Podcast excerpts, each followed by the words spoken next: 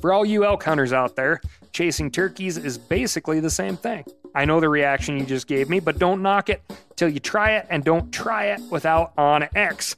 The Hunt app will not only help you find new areas on public ground, but I use it to find out landowner info to get permission on private ground that I see birds on as well. OnX Hunt has a special offer for you. Use code CAL to receive 20% off your membership at onxmaps.com slash hunt and find more birds this spring.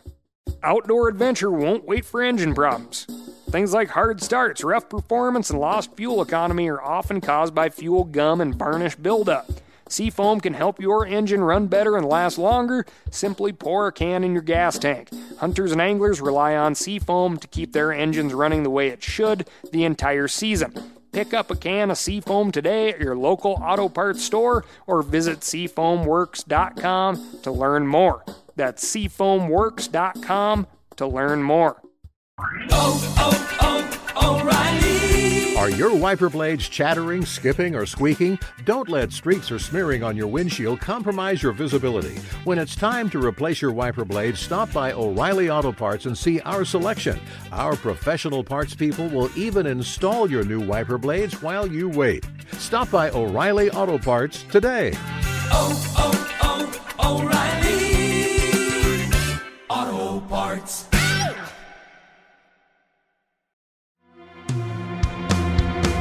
From MeatEater's World News Headquarters in Bozeman, Montana, this is Cal's Week in Review presented by STIHL. STIHL products are available only at authorized dealers.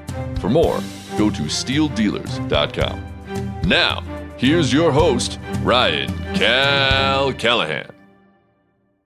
$73,000 worth of Maryland blue crabs were recently stolen out of the back of a truck in Philly, which uh, makes this the only group of people in Philly actively trying to get crabs. That's just a short intro to this week's episode, ladies and gentlemen, because it is a special edition. If you've been listening to this podcast or following hunting related news, you know about the controversy surrounding the Washington State Fish and Wildlife Commission. Much of this controversy stems from the Commission's decision in 2021 to suspend the spring bear hunt. The commissioners said they couldn't rely on the bear population numbers provided by the Department of Fish and Wildlife, and they felt it was wise to end the hunt until they had a better handle on those numbers. Hunters were, understandably, pretty darn upset. They argue that the bear population was healthy and the small number of bears taken during the spring had little negative impact. They accuse the commission of being anti hunting, and some of the commissioners haven't done much to dissuade them on that notion. Commissioner Melanie Rowland, for example, said that hunters, quote, should be nervous about the changes coming down the pike. We covered her entire statement in episode 226 if you're curious. Rather than speculate on what the commissioners believe about hunting and wildlife management, I wanted to get the straight skinny from the horse's mouth, so to speak. Thanks to one of you who sent in some contact info, we were able to get in touch with Commissioner John Lemkuhl. John agreed to speak with us, and I'm grateful that he did. We didn't agree on everything, but he was at least willing to engage, which I can't say about some of his colleagues. Several, including Melanie Rowland, declined our invitation before we got in touch with John. We covered tons of topics, including the spring bear hunt, how to manage non game species, and whether the Commission plans to limit hunting opportunities in the future. If you've been wondering what the heck is going on in Washington state, this isn't an episode you're going to want to miss. So, John, yeah, thank you very much for joining us today. As we briefly mentioned prior to this, we've had a lot of listener feedback regarding uh, Washington Fish and Game, uh, the Fish and Game Commission, policy regulation changes, or frankly, a lot of speculative guesses as to what uh, policy changes or regulation changes are going to be coming in the near future. So, uh, yeah. thank you very much for uh, joining us to shine some light on what is going on. If you'd like to just kind of give us a background and and um, certainly what seat you sit in on the committee or maybe subcommittees that that you are a part of would would certainly be uh, appreciated too. Yeah, great. Thanks. Uh, I appreciate the opportunity to talk to you guys. I think one of my issues, I've been on the commission for a year and three quarters or so. January last year, I started.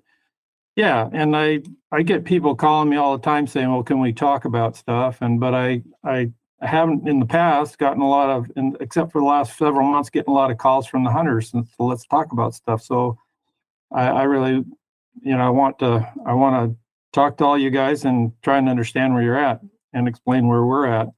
Just a little bit myself, you know, I since shoot, I've been crazy about wildlife and hunting since I was a kid. You know, I think I had a subscription to Outdoor Life when I was 12 or something like that, you know. So um, I decided I wanted to be a wildlife biologist. And so I went to school wildlife biology and studied at Humboldt State in California and University of Montana, where I studied elk for a master's degree. And I got a PhD from in forest science and wildlife from the University of Washington. Um, I studied mostly sort of grassland ecology and large herbivores.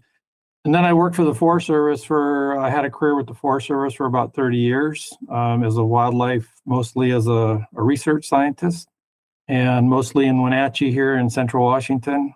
Um, studied mostly forest management and the impact on wildlife. And a lot of that had to do with forest restoration and spotted around spotted owls and spotted owl prey.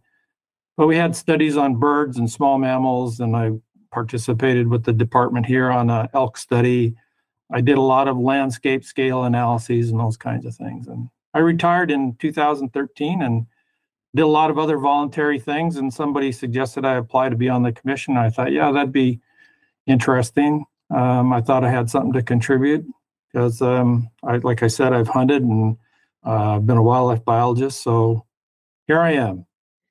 What um, I, I speaking off off uh, my perspective here that I certainly appreciate the background and um, the diversity of the of the background. All very consistent topics here on the the week in review. So, do you have a highlight of your hunting career or, or an example of your your hunting background? Oh yeah, I've hunted in um, oh California, Montana, New Mexico, Washington here since I lived here. Um, these days, probably the last, uh, I don't know, 15, 20 years or something, I'm only, I mainly do bird hunting, you know, pheasants, chukars, quail. I've kind of gotten out of deer hunting. I used to hunt deer and elk in Montana when I lived there in New Mexico. So that's sort of my focus. I probably, you know, I have a pretty much have a license, fishing and hunting license, hunting license every year. And um, sometimes I go turkey hunting, sometimes I don't, but I usually have the license anyway. And um, so that's sort of my background and for for hunting. So I'm you know I'm very keen on hunting, and um, I under I think I understand hunters and, and fishermen. And from my Forest Service work, I think I sort of understand the other side of the coin, the people that aren't hunters and fishermen, and what they're where they're coming from. And I kind of look at myself as sort of in the middle hopefully a centrist sort of a person who can see both sides of the issues and help broker some conversation between both sides of the issue so that we can all sort of work together. This will lead us into the topic that uh, certainly our listeners have written in the most about, which is why be a centrist on a fish and game commission? At the end of the day, who cares what that other side that isn't buying uh, fishing and hunting licenses cares about. The hunters and anglers are the the vested interest when it comes to a fish and game commission. Um, so, can you expand on on why you think it's important to be a, a centrist? Yeah, I think it's important because you know our our mandate in the law is to um, and I can sort of paraphrase what it says, is that these are the words uh, something like uh, protect, preserve, enhance, and manage wildlife, fish and wildlife in the state. So it's not, and at the same time, maximizing or creating opportunity for people to hunt and fish and to recreate, bird watch, and all kinds of things. So we have a very broad mandate. Uh, it's not just all about hunting. And in fact, many states different and differ in how they fund uh, fish and wildlife departments like this, or fish and game departments, as they call them in some states.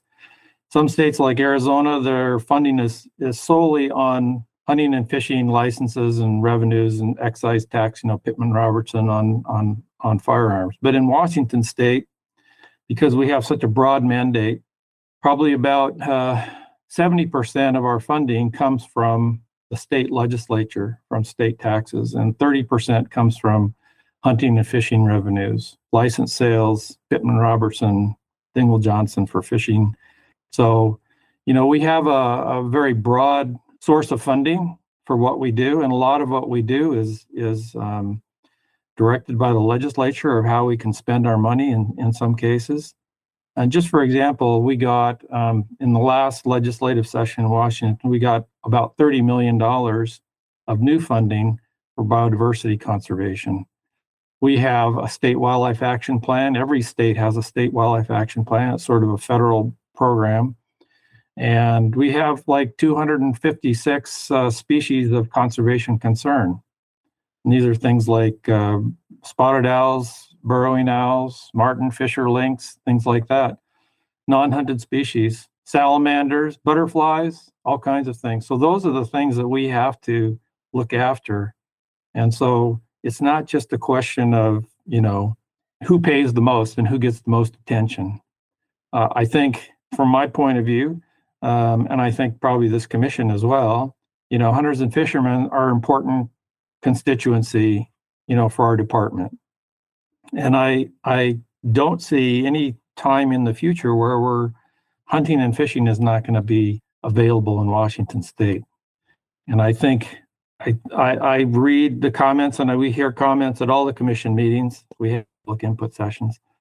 And just last week we had one, and my comment was, well, you know, in Washington State, since I've been on the commission, the hunting seasons, except for this spring bear issue, we can put that off to the side. The hunting seasons haven't changed. The deer and elk seasons, small game, uh, fall bear, cougar hunting, everything has basically been unchanged from previous years, except for small minor changes that depend on, you know, how the deer elk population is doing in different areas. And so, you know, we haven't reduced the, the hunting and fishing opportunity in the state except for the spring bear thing. And so I, I don't see that happening. And we we get accused of not following the science of our staff. Well, in fact, we approve all those hunting and fishing seasons that are based on the scientific work that they're doing. So I think we do follow the science. So I, I think um, a lot of people, the spring bear issue was something that um, I mean, gosh, it was discussed by the commission even before I got on it. And so, right, you said you uh, joined in January, and I know your op-ed that's that's referenced uh, quite often. Yeah, that came out in February. So you were you were uh, jumped right into the spring bear debate, or yeah. However you want to put it. But would you like to expand on on that a little bit? Well, my yeah, my op-ed came out in February this year, you know, the debate started in actually at the end of 2021 before I got on the commission. And what I tried to do, I mean, it was a very difficult process. Um, and what I tried to do in that op ed was sort of summarize what I think are the differing positions on on the hunt and you know how people viewed it and how they how they voted on it and I, I tried to do that in reference to the North American model of wildlife management because we got a lot of we get a lot of comments about, well, the North American model of wildlife management has been very successful, and so why are you going away from it? You know, we should be hunting and fishing, and we can solve all the problems, management problems that you have to deal with. And so I I tried to use that model to to frame that question, the spring bear question. And I think if you read that, you can use the principles in the North American model to come up with either outcome, either have the hunt or don't have the hunt. So I think it's not so cut and dry. The point was it's not so cut and dried uh, of an issue. I do think, John, I apologize for cutting you off there. I do think uh, I certainly appreciated your point by point on the North American model in in the op-ed. Um, and I think, like you know, like a lot of things, certainly not specific to the hunting and fishing world. There's a lot of phrases that get thrown around without uh, any uh, deeper understanding of what they they actually mean. And the North American model certainly is is one of those things. People know that it exists and typically uh, we like to talk about it when it's serving our our best purposes. Right. I, I do understand that. I think uh, my listener base uh, will certainly also uh, understand that um, the science can work for and, and against us. Uh, Right. too. So the interesting piece of the op-ed, and this certainly goes into like the Colorado uh, example of wolves that's currently going right now, and, and Colorado in general, is this citizens initiative where you know in your op-ed you said the question of whether or not to have a spring bear season was solved by this citizens initiative. By that i think you mean it was just taken off the table um, from the legislative side of things and then the, the game commission didn't have to actually make that decision but with your background as a biologist do you think that that is a way to solve things through citizens initiative No, I don't. I don't think initiatives are a good way to solve any problem, whether it's you know a wildlife problem or uh, any magic sort of, mushrooms in, anything. Yeah, I don't think it's it's the solution because um, I don't think it promotes a you know good discussion of all the issues and the different parties coming together and trying to come to a solution. So what I've said in relation to these kinds of issues, I said, you know, we need to be able to discuss the issues, look at the pros and cons of all the issues, and come up with some sort of a solution ourselves. Because if if we if we can't do that, then you know somebody will come up with an initiative, or the legislature will pass a law, or some judge will make a ruling that says you can't do this, and so it it's basically taken out of our hands. And I think initiatives are a very imperfect way of making decisions because you have I think most people that vote on them don't vote based on sort of a reasoned uh, analysis of all the issues. They just sort of vote on sort of emotion. Well, yeah, it sounds good. I don't like bear hunting, so I'm going to vote against it. They don't think of all the nuances. So I think that um, we need to try and come together to figure out how we can come up with solutions or management solutions that that uh, address all of our concerns. You know, so it, it's like uh, Colorado is an example of the way I read the series is that the issue was that the um, people that were against spring bear hunting and running bears with hounds, they approached the Wildlife Commission and the department saying, "We think you need to change the seasons or you need to do something different." They had some negotiation, and the non-hunting group says, "Well, we're uh, willing to have a spring bear hunt, but we don't want to hunt bears with hounds or have baiting." and the department and the commission disagreed among themselves, and they couldn't then come to come to an agreement with the um, the non-hunting group. And so the non-hunting group just said, "Okay, you guys can't agree. We can't come to a solution. We're just going to put it on the on the ballot and um, have an initiative." And it was probably pretty certain that they would win because you know most of the public are not hunting and they don't understand hunting. So that's why I don't think we need, uh, I don't think the initiatives are a good solution for it.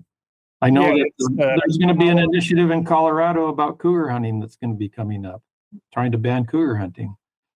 yeah and the the the power of uh, a couple of teary-eyed cougar kittens on a billboard is uh, typically a lot stronger for the non-hunting public than listening to to people talk about personal experience Right. Right. Yeah. For all you elk hunters out there, chasing turkeys is basically the same thing. I know the reaction you just gave me, but don't knock it till you try it and don't try it without OnX. The Hunt app will not only help you find new areas on public ground, but I use it to find out landowner info to get permission on private ground that I see birds on as well. OnX Hunt has a special offer for you. Use code CAL to receive 20% off your membership at onxmaps.com slash hunt and find more birds this spring. Now, a lot of you guys are familiar with the old hunting tradition of eating, you know, some organ, the heart or a chunk of liver off the first animal you kill. I had that when I was a little kid, and it was a big deal. Organ meats were always prized by frontier people who knew the importance of getting a lot of different minerals and nutrients. And as often is the case, those guys were onto something. because organs are among the most nutrient rich foods on the planet. And you can get the same benefits your ancestors craved via convenient daily capsules from Heart and Soil made exclusively from regeneratively raised, grass fed, and finished cattle. Heart and Soil's unique freeze drying process means all those important nutrients are trapped in, ensuring you experience every one of the benefits of nature's superfood in a clean, convenient, taste free capsule. Find out more at heartandsoil.co and make sure to use code MeatEater for 10% off your purchase. That's heartandsoil.co. Use the code MeatEater. We've all seen plenty of gadgets and fads come and go, but here's one product that stood the test of time Seafoam Motor Treatment. Lots of hunters and anglers know that Seafoam helps engines run better and last longer. It's really simple. When you pour it in your gas tank, Seafoam cleans harmful fuel deposits that cause engine problems. I'm talking common stuff like hard starts, rough engine performance, or lost fuel economy. Seafoam is an easy way to prevent or overcome these problems. Just pour a can in your gas tank and let it clean your fuel system. You probably know someone who has used a can of Seafoam to get their truck or boat going again. I guarantee you've listened to them because I use it you know, regularly. People everywhere rely on Seafoam to keep their trucks, boats, and small engines running the way they should the entire season. Help your engine run better and last longer. Pick up a can of Seafoam today at your local auto parts store or visit seafoamworks.com to learn more. Since we have this non hunting topic, John, what type of vested interest do like the non-hunting uh, public hold with the Washington Game Commission? Uh, we covered the funding side of things, so yeah. certainly we can assume they they they have to be listened to because of of the funding side, right? But I, I guess where I struggle is, are they a legitimate user group if they are coming to the commission just as a non-hunting group versus like you know bird watchers. Uh, the audubon society certainly in my point of view has a, a seat at the table uh, yeah. because they do a lot of refuge work and they have shown that they uh, are a committed group for birds. Right. Well i think that um, yeah i think everybody deserves a seat at the table people who are interested in wildlife if we're talking about you know, taxpayer money funding the department. And I think, um, but the question then becomes, well, how much say should they have? Is it just uh, people that pay have the say or, or not? And so then how do you parse out, you know, who gets the most influence? And I, I don't know if that's a really useful way of sort of trying to figure out how you make decisions because it's very difficult to say, you know, I haven't seen any anything that um, sort of describes the different con- financial contributions to different user groups to wildlife. You know, it's sort of like, you know, wa- wildlife is a public resource, it's in the public trust, and so we're responsible for managing it for the public. So I guess the question then is, you know, who is the public?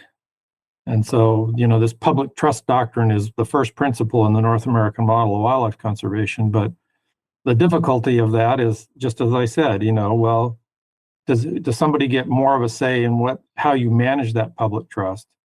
And I think um, in terms of the hunters and fishermen, that their contributions and their continu- their past and continuing contributions are certainly going to be recognized. And I I just can't foresee hunting and fishing um, going away or being reduced substantially.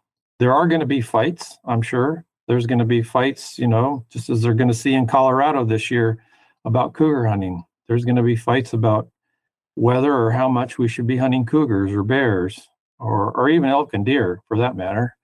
But I think that's our challenge is to is to figure out what um, what is best for the resource for the first the main thing, and then what addresses the interest of the other of every group.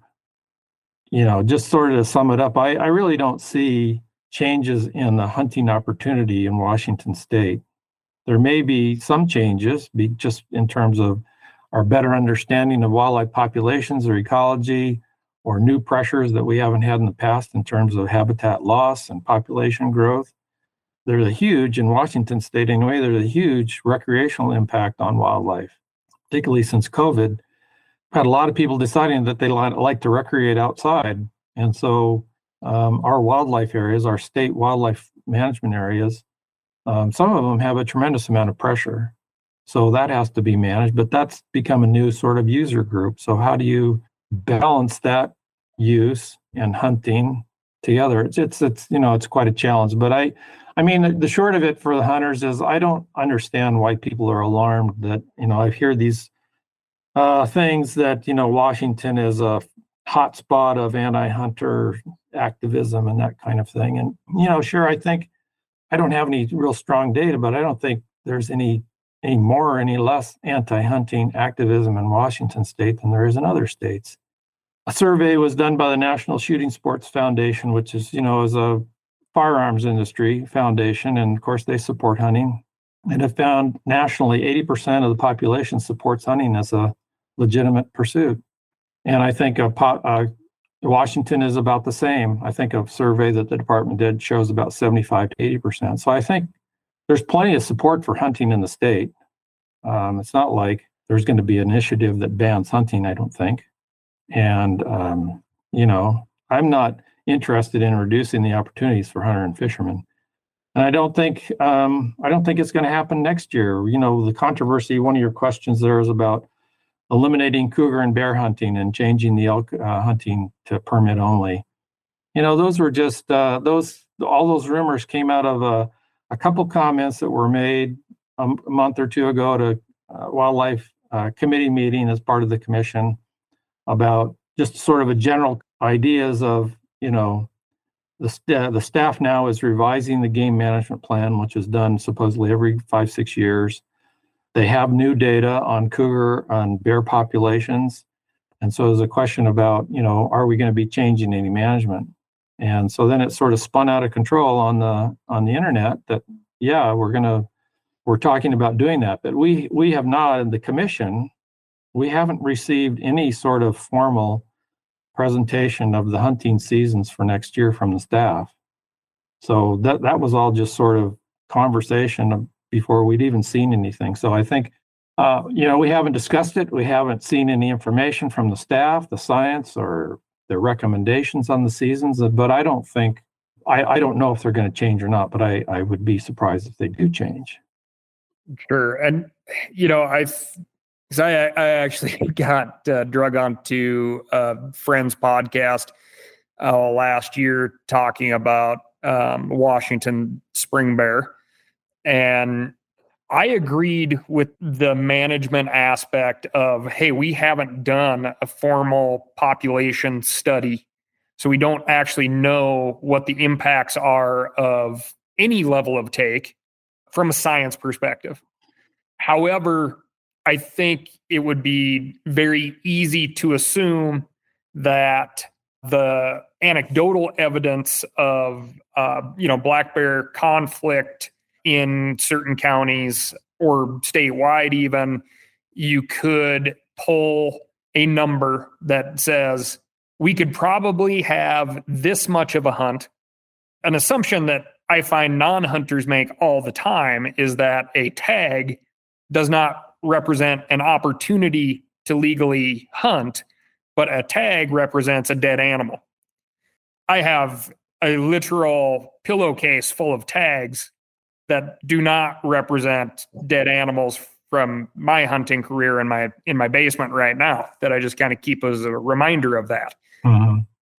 And so, you know, it is very alarming when you have let's call it a centrist perspective in the hunting crowd that says, "Oh yeah, science dictates our management and then we play, we as hunters play a role in that management." But there wasn't a need to say we went from a spring hunt to no hunt at all because we have a history of once we lose something, it doesn't come back. And plenty of examples of that. So I think, you know, that was a legitimate cause for alarm, slash, is a legitimate cause for alarm. just I I would love to know like what is the like definition of a sport hunt in the state of Washington? And does that definition take into account those people? Birds would be a terrible example but elk certainly you know that becomes a, a pretty big knock off the grocery bill um, particularly when you have access to an easy elk right? Right. And are those families, those individuals being taken into account when we throw that word sport hunt around? Right.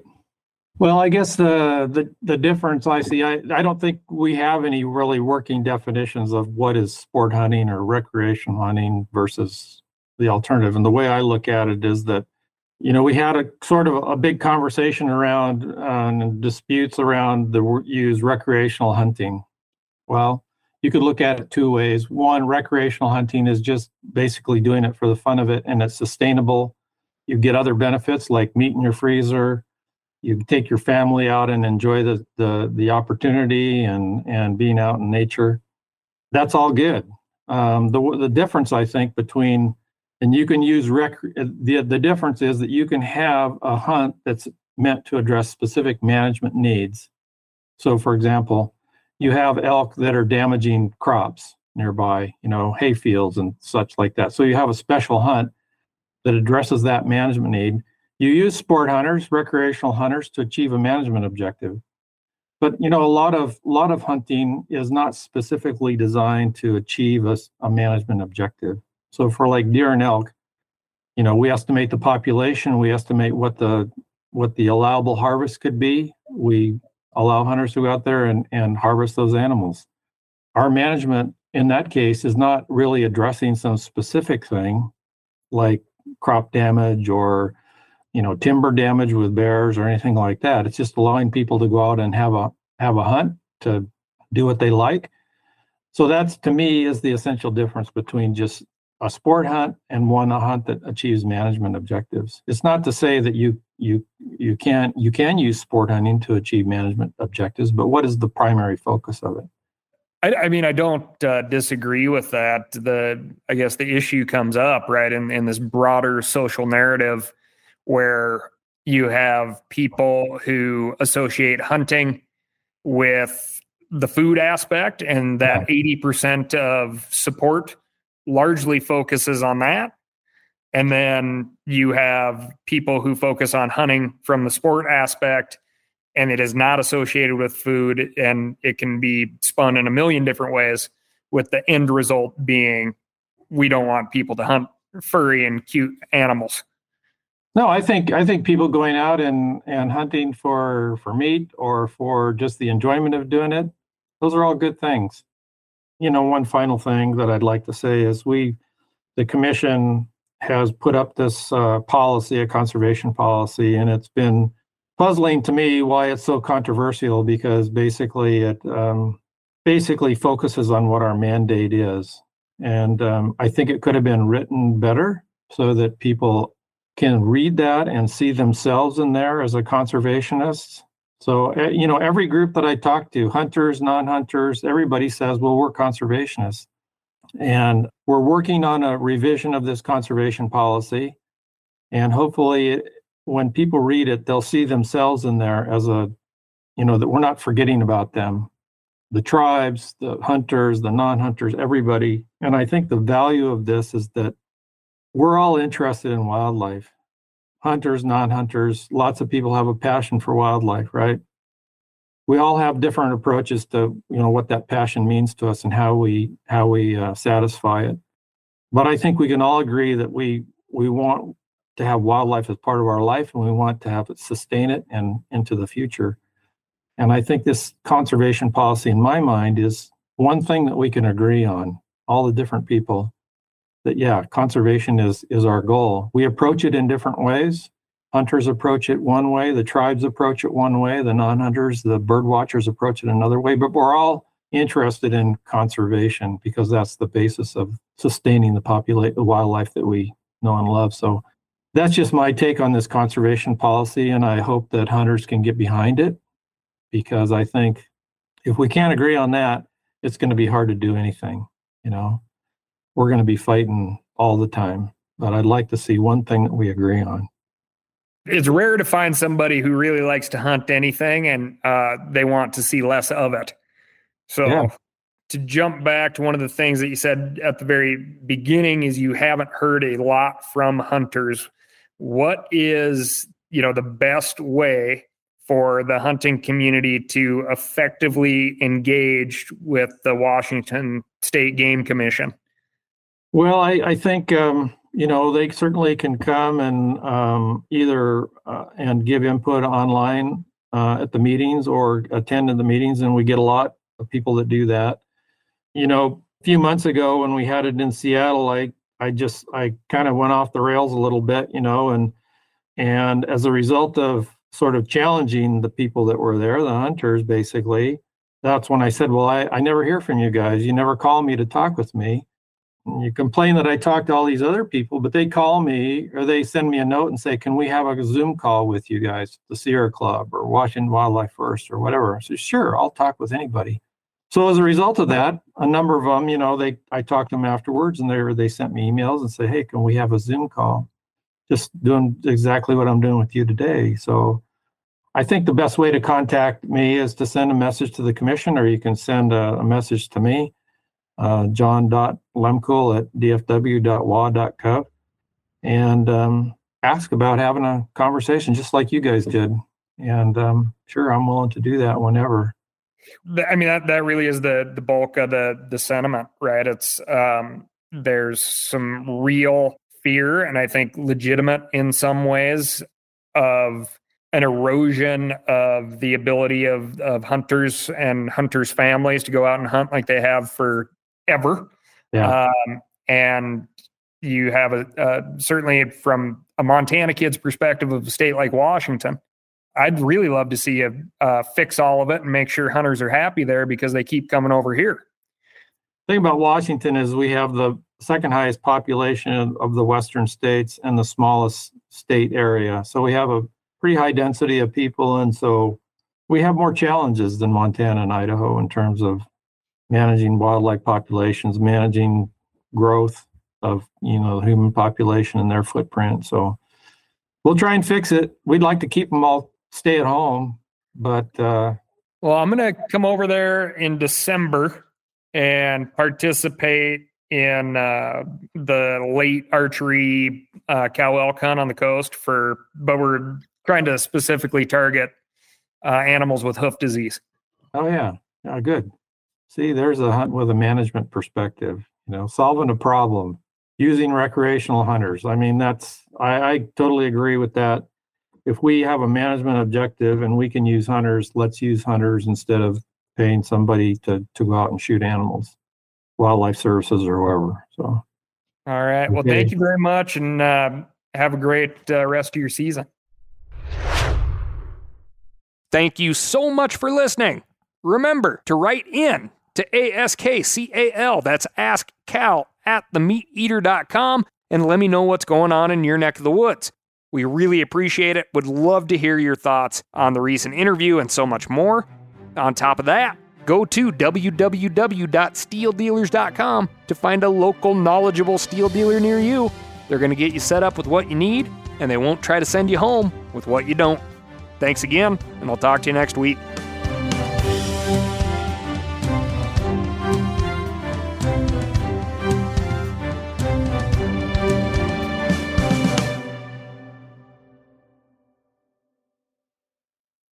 Outdoor adventure won't wait for engine problems. Things like hard starts, rough performance, and lost fuel economy are often caused by fuel gum and varnish buildup. Seafoam can help your engine run better and last longer. Simply pour a can in your gas tank. Hunters and anglers rely on Seafoam to keep their engines running the way it should the entire season. Pick up a can of Seafoam today at your local auto parts store or visit seafoamworks.com to learn more. That's seafoamworks.com to learn more.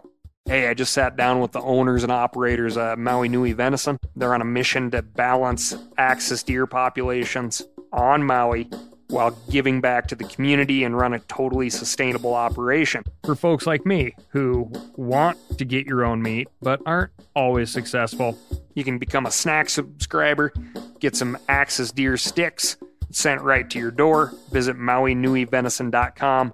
That's M A U I N U I venison.com and use promo code CAL for 20% off your first order.